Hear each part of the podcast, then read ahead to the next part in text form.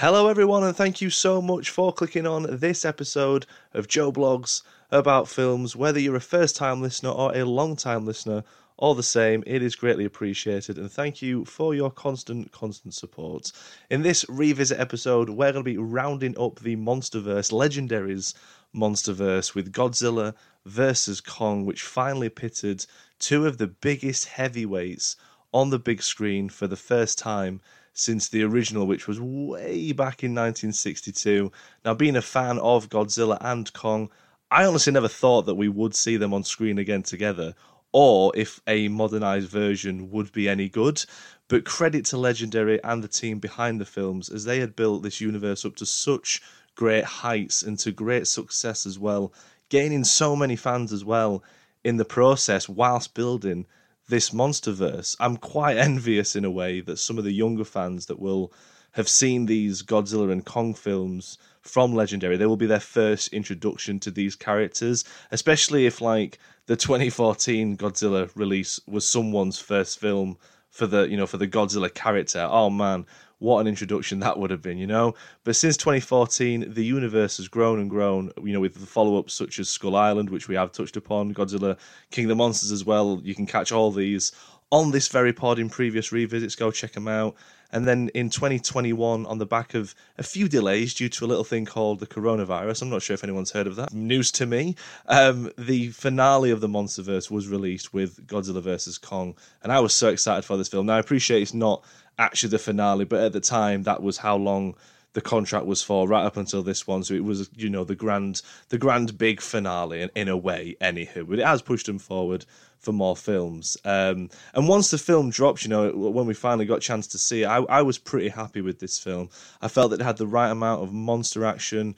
The story was sound a little bit iffy in places with plot conveniences but hey it's a monster movie. Let's just let's just roll with it you know. But mostly I came away just blown away by the special effects, the CGI, and especially the color in this film. It is simply gorgeous. You know, some of the colors that we see and how the film just looks overall. Um, in particular, you know, the battle in Hong Kong, visually stunning. But, you know, we'll get to all of that a little later. Uh, and of course, this will be spoiler filled, so there's that. But before we do dive any further in into this podcast episode, that is, uh, this is available on Apple, Spotify, and Google Podcasts, as to RSS.com. You know the drill go like, follow wherever you're streaming it from, hit notification, leave us a review too. That would be fantastic.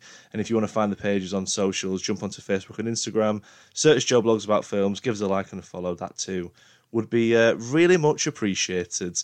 Now, Godzilla vs. Kong, the film was initially set for November 2020, um, but as mentioned, delays pushed this back, and then no cinemas were open at this particular time. And it did finally see the light of day on March 24th, 2021, where cinemas were opened overseas, but they still weren't quite open in the UK just yet. I think I think it was May that the cinemas opened again in, in the UK. And I, I only know this because this is when the, the podcast first started. That's literally as soon as cinemas opened, I was straight there checking something out because it had been it had been a while. But even though the cinemas weren't open on UK soil, the film did get a streaming release simultaneously.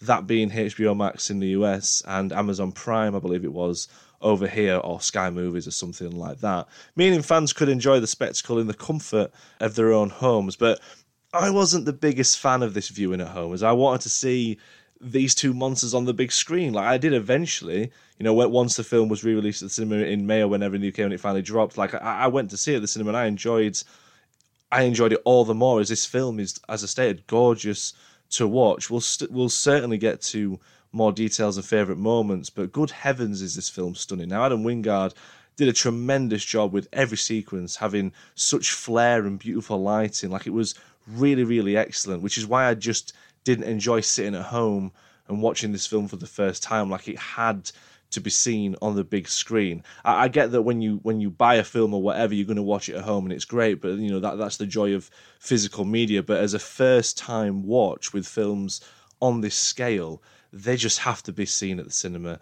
Uh, apologies for that side tangent, but it's something I, I really wish I, I could have changed. You know, my first my first time watching it would have been hopefully at the cinema. But I, I mean, I could have waited. But th- this is the film that both me and my uh, me and my old man very much were excited to see. So I, I just wanted to catch it as soon as I could and hope that it was uh, going to be as good as what we wanted. Which all I will say is that it, it, was, you know, it was something. It was, it was, it's great. This film, isn't it? Let's be honest. Now, before we go any further, I, I, I know that the podcast I've, I've done a podcast episode on this before because my second ever episode was on this film, and I did actually listen back to it, like to kind of see what I said last time round and just see what I thought of it in terms of out of ten, this and that.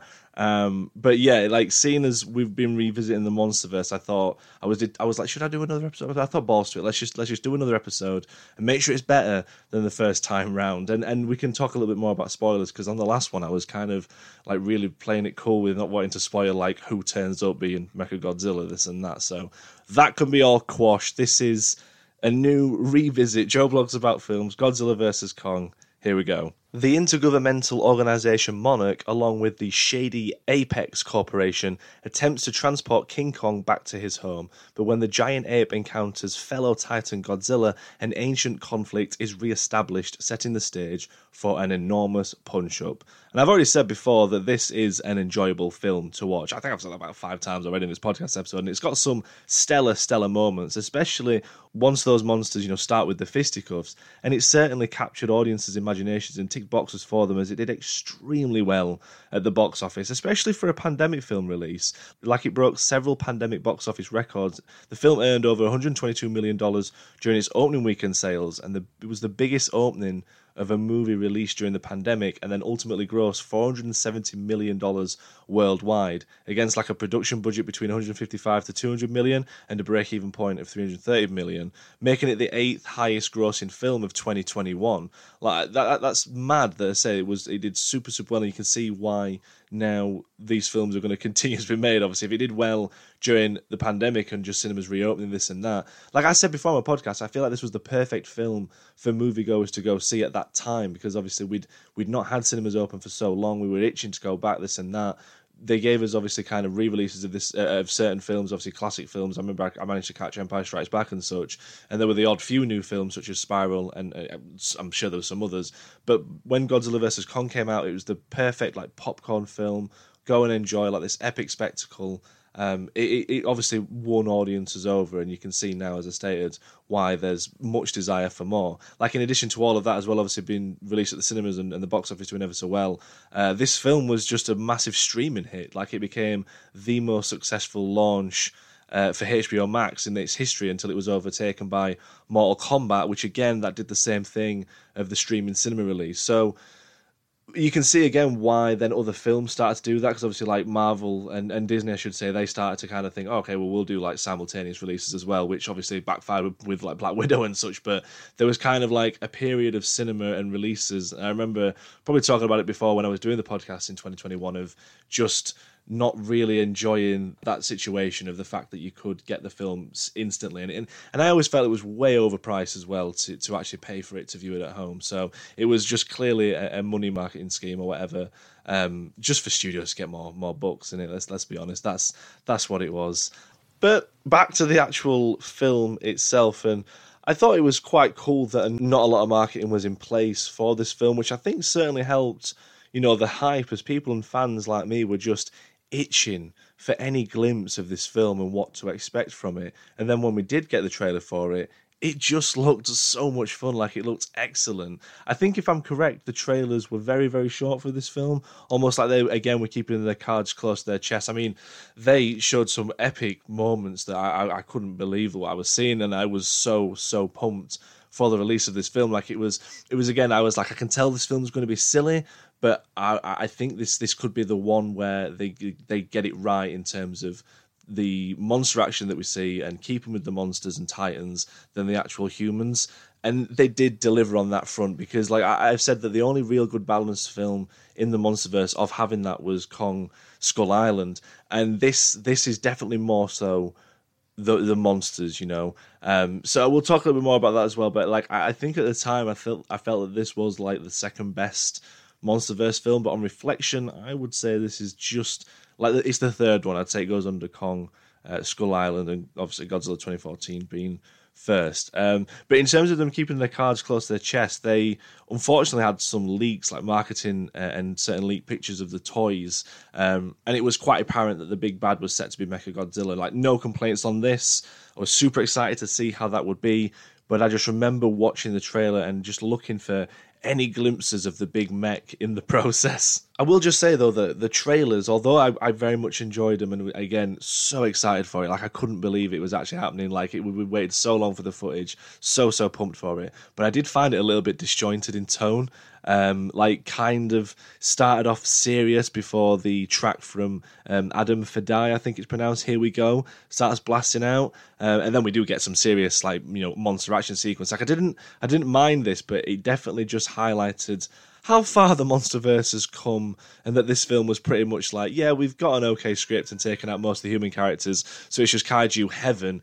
Uh, but I'm certainly not going to complain about that. You know, if they, are going to go with that, that's absolutely fine. But it did make me think, like, okay, this is this is where we're at now. Because that's the thing as well, as I mentioned before, this film very much makes the title characters the main characters, and, and rightly so. You know, it's a film about Godzilla versus Kong. So we don't need any garbage human characters like we've had before. Obviously, I've, you've heard my comments, if you haven't heard my comments about King of the Monsters and all that, so I'll not regurgitate any of that. That's not me saying that the humans in this film are amazing by any stretch, like, because they're, they're really not, but by removing the humans and shifting the focus back to the Titans, it just made the film more enjoyable, and for me, it made me more forgiving for certain plot points or whatever, because the spectacle you know, of what we're seeing on screen. You know, the humans are there to help navigate the story and where the Titans end up next, but they are not the main characters, which is something previous monster films have failed at achieving.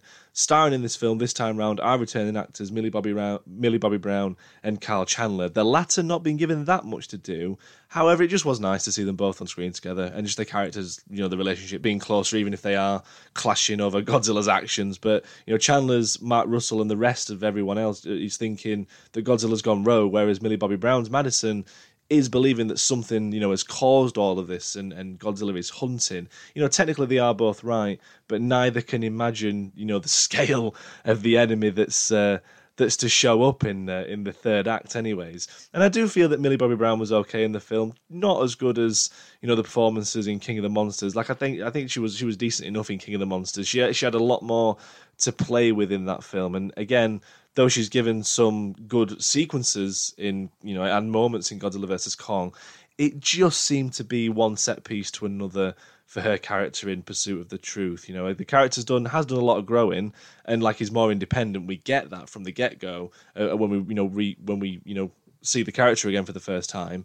Um, and it's like you know most of her life was dictated by others te- by others telling her what to do and who she should be. So it's nice to see that kind of flip side of seeing the character more independent and that she will always rather go for the truth and the answers than speculate and just assume something. Like assuming Godzilla is now just a bad guy. Like she always, in a way, vindicates Godzilla's actions, but all of that is for the good of the character. However, most of her better moments, I would say, come with the back and forths with the other Team Godzilla counterparts, because also in this team is Julian Dennison playing Josh Valentine. He's the more rational headed of the trio. Uh, and then Brian Tyree Henry, he plays Bernie Hayes, who's a podcaster conspiracy nut, basically. Now, these two together are very fun, and I do like, I say, some of the exchanges, you know, like when Bernie asks Madison and, and Josh if they drink tap water or bottled and this and that, and he re- then refers to you know Josh as, as tap water, this and that. Just just like I say, I enjoyed them two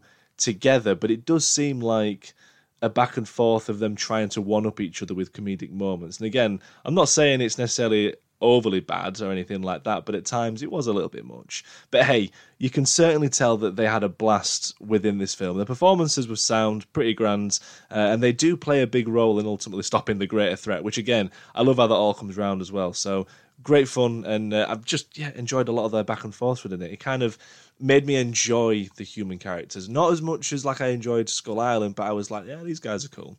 On the other side of the team for Team Kong, we've got Rebecca Hall's Dr. Ilene Andrews, who is a monarch anthropological anthropological linguist who works closely with Kong and has built a good relationship and understanding of the Titan. She's also the the adopted mother of the young Jia, and I enjoyed both together and just also Hall's interaction and chemistry with all of the castmates. Like I always feel that Rebecca Hall um, is pretty much excellent in whatever she stars in, and it's just that some of the things that she starred in haven't been great. But again, she's a really likable character in this film, and and seeing as that I've mentioned her relationship with Jia, let's talk about Jia because I give special shout, and I remember specifically saying this on the last podcast I did for this film as well. That the young actor Kaylee Hottle, who plays Jia, like she's really, really great, and and just being able to see this special bond between her and Kong on screen is extremely touching and beautiful. It is a it's a gorgeous and beautiful relationship between them both. There's there's there's care and nurture from Kong towards her to the point where Kong can now communicate with her via sign language. Like, and that too is an excellent moment, which highlights again one of the highlights of this film for me in terms of visuals and cinematography. You know, the sequence where Kong and Jia are on the Navy's barge or whatever it is, while the rain pours down and Kong's, you know, frustrated trying to get out of the shackles from being held there. Jia comes out and they have a quick and lovely moment of just just calm. Jia, in a way, is trying to say to Kong, "It's going to be fine," you know, like she's, she's like, "I'm still here, I'm still with you," and that does calm Kong down, but it doesn't take away the desire for Kong to return home. Now, I think that Jia is again a great character to help Kong understand what he is going through within this film, and it's also a great way for the audience to follow and see all of this through her character, through Jia, for the Kong for Kong's storyline. Like it's we see it all the way through. She is the push that he needs, you know, either to go to Hollow Earth or to help Godzilla, this and that. Like, she for me is like the most important character of the film, really, because it allows us to really gain an understanding of how Kong is, you know, feeling, how his emotions are, where he's at, and such. So, excellent work again, great performance, and who know, I don't I don't know if she's signed on for the next Godzilla Kong film, but it'd be great to see a return. Now, in addition to these two characters, we also have Alexander Skarsgård as Dr. Nathan Lynch, who kind of starts off a, you know, is quite reluctant to get involved, but the more he's told about the existence of Hollow Earth, the more he becomes that and that that hero character of the film. And we do get a bit of exposition about like his brother who attempted to go to Hollow Earth and obviously, you know, the gravitational pull and whatnot cost him his life. And, you know, there's also then again a little bit of reservedness for him to jump on board. You know, the the tick boxes that come into this kind of, oh, I don't know if I should do oh, okay, I'm joining your team. You know, we've seen it all before. As I stated, as much as this film is excellent and a lot of fun, there are your your classic cliche characters and whatnot in there. But you know, it, ultimately it's proven that the hollow earth theory is right. Like his theory is right that there is in fact somewhere, you know, hollow within the earth. Would you believe? Like I, I do think he was a decent enough character in the film, but I'm also glad that the film doesn't overdo it with any of the characters, including Skarsgård or whoever. Like it doesn't, it doesn't, like I say, take anything away from from the action and such. Like the characters, it does feel very step by step with them in order for us to get the monster action and fights that the title promises. But again, like they they literally give you everything why this person's on that side, why this person's on that side, pretty rapidly, like in terms of pace. So you're not lost on it. And if we're going to be honest, like this film may be called Godzilla versus Kong, but it's a, it's Kong's film. Like essentially, this could be Kong too, more than anything else. Like I, I remember saying at the time, I was like, that was probably my only nitpick of it, but.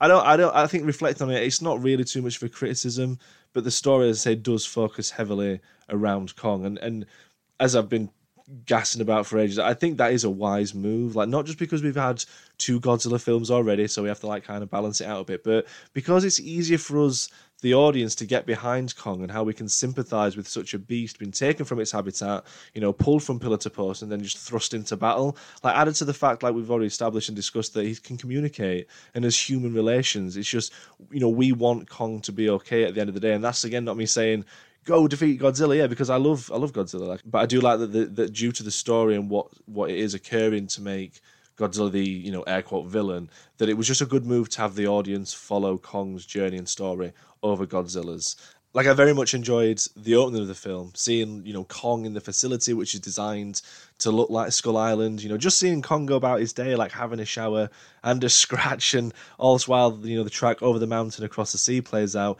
Like it really works together, and it eases you into the film, and then what we're going to see. You know, Kong has some brilliant moments in the film. Like he gets a bunch of brilliant backdrops, and you know, with the aid of fantastic shots and CGI, some of the best action moments in the film revolve around Kong and how he moves and attacks.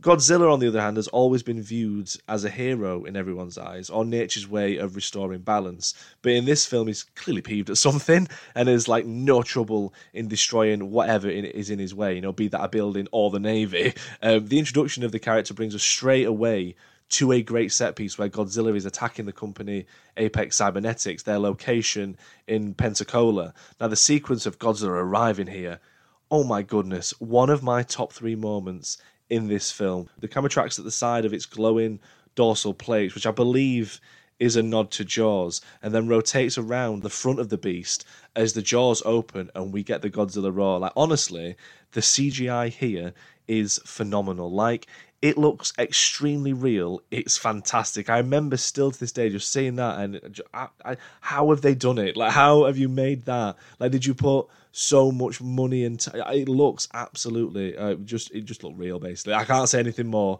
than it just looked that it just looked real. But following that, we then see Godzilla you know menacingly destroy this facility, which then leads to the question of what exactly has gone on here. Like Millie Bobby Brown has mentioned and Kyle Chandler, they're all thinking what has happened here. And this just kind of rages on because we escalate to, you know, battles at the sea, attacking Kong at the sea, obviously, and then, you know, in Hong Kong. But it just everything, everything about like the action in this film um, is absolutely fantastic. So the, the, from from start to finish, there is something really to enjoy. Um, quick point out that Godzilla wins the battle at the sea because that's his turf. You know, like it, it, it's his setup, and then once the battle takes place in Hong Kong, this time that's where Kong is really able to utilize that backdrop and you know being able to you know climb buildings and use weapons to ultimately beat Godzilla in round two. But again, don't worry, I will talk more about that action shortly.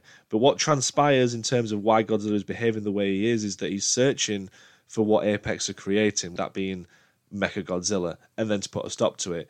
I, I, I think that Kong just sadly is just in the wrong place at the wrong time. You know, they're two alpha titans that won't bow down to one another, and it just ends up obviously having a big bust up. You know, like obviously yes, there, there might be the kind of sign that Godzilla might think that the, the the titan or whatever that he's trying to track that he's looking for is Kong, but I think obviously Godzilla knows that there's something else that he's searching for, but just Kong is another Alpha Titan that's just got in his way. And again, Kong's thinking, "Who the hell is this?" I am not bowing down to anyone. So yeah, it kind of does feel like it's a little bit like wrong place, wrong time. But anywho, they do team up, obviously, like it would. And I want to talk a little bit more about Mecha Godzilla, as I never really did dive into much about the, that character on the last pod, um, as I tried to keep it as spoiler free as I could. But I bloody loved this design for Mecha. Like I thought it was just a really cool design and update for the character for the you know the American release of, of, of the character for the audiences, but you know one that also Toho and everyone could could really get behind as well. Like the same artist who designed Mechagodzilla for Ready Player One redesigned Mechagodzilla for this film. Um, I believe that was a Jared Krichevsky.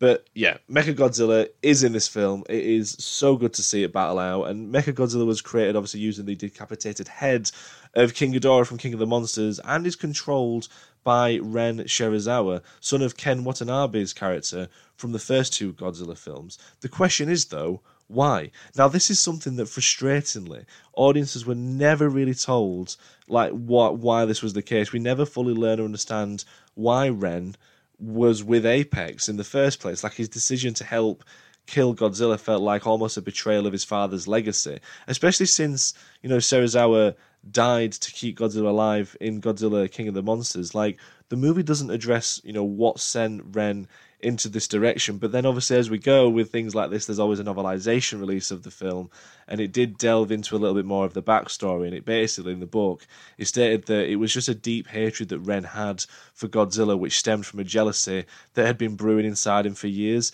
Like when he was a child, he was always bitter about his father's obsession with the Titans, and in particular, it was Godzilla that got a lot of that obsession. Now, feeling that his research into Godzilla earned more of you know his father's time than what his son got. He grew to resent both the monster and his father, and his it was his relationship with his father or lack of or lack of, uh, and feelings towards Godzilla that led him joining towards the forces with Simmons. That's the cartoon villain of this film at Apex. So yeah, rather than continue like protecting Godzilla, he was just like, "Oh, I'm just gonna you know, undo your work and just destroy him with Mecha Godzilla." Like it was just a way of getting revenge. Basically, it's the one thing that took his father from him.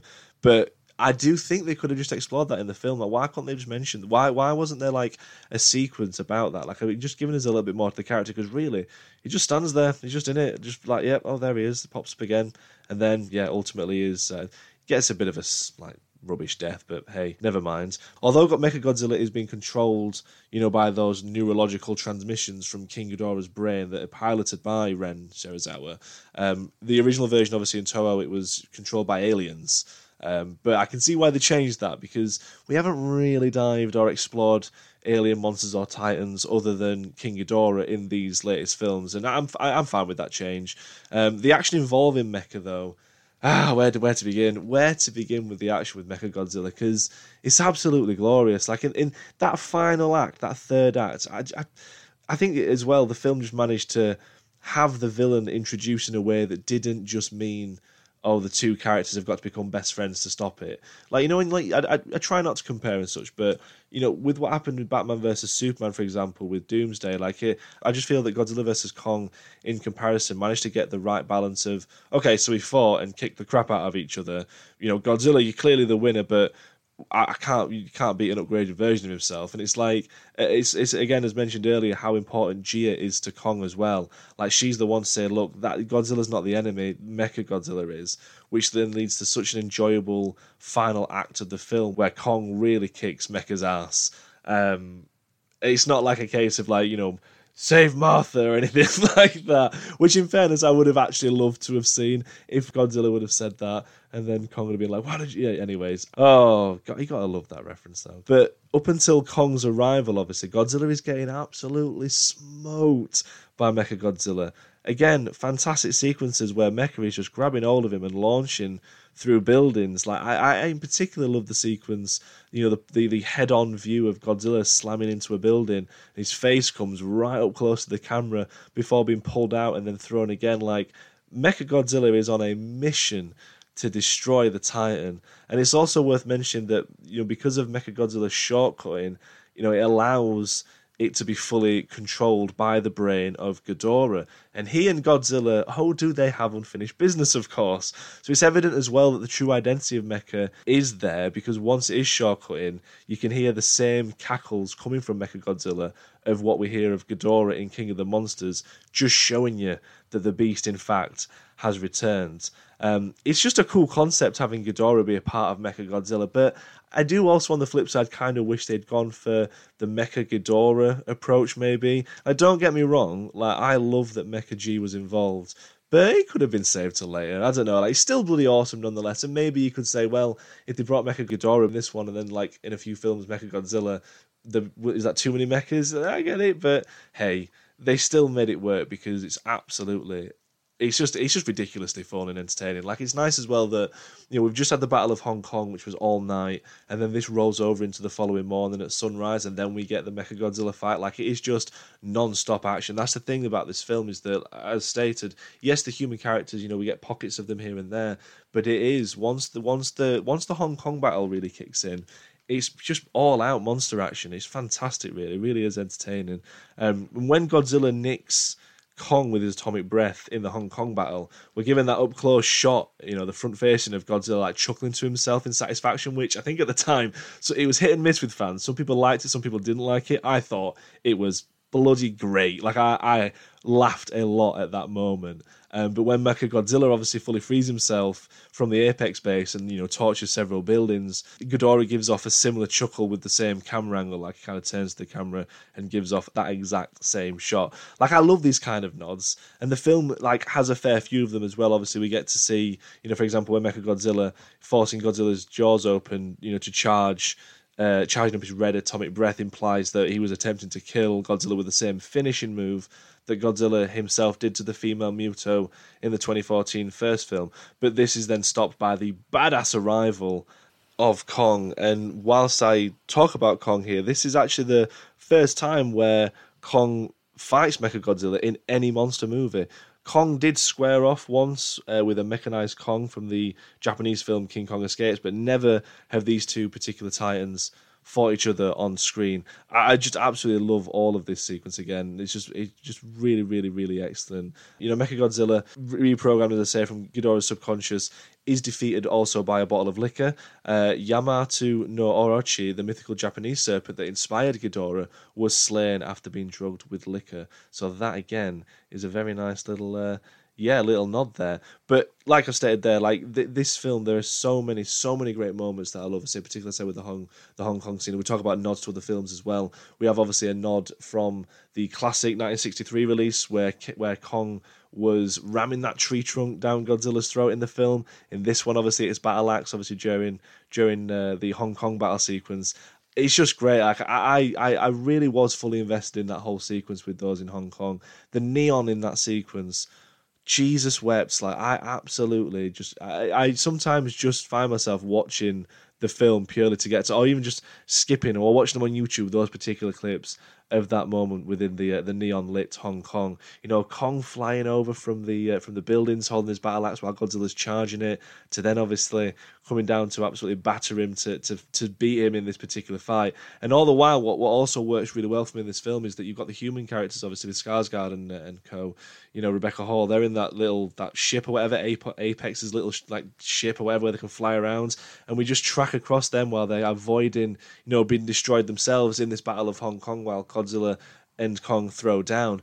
It's just it's really really entertaining enough, and uh, it's just awesome once those two characters do come together to defeat Mecha Godzilla. You know, Godzilla charging up the axe for, for Kong then to absolutely strike Mecha down, and then you know ripping off the head and then holding up like the uh, the, the, head to the to the to the sky and roaring. Whilst I, I thought it was like a nice nod, maybe to like Predator, the fact that the spine was still attached or the mechanical spine or whatever was still attached to uh, to Mecha G. But really really excellent moment, and it's just nice that they do part ways on good terms. Now, the only thing I've really not mentioned in this is actual Hollow Earth because we do get some wonderful sequences again in Hollow Earth as well. In particular, again, like like I've already stated, you know, Kong is the main character of this film. Like it is, it's his story. You know, when once they're trying to rehome him essentially to the Hollow Earth, back to his rightful place with his kingdom, this and that.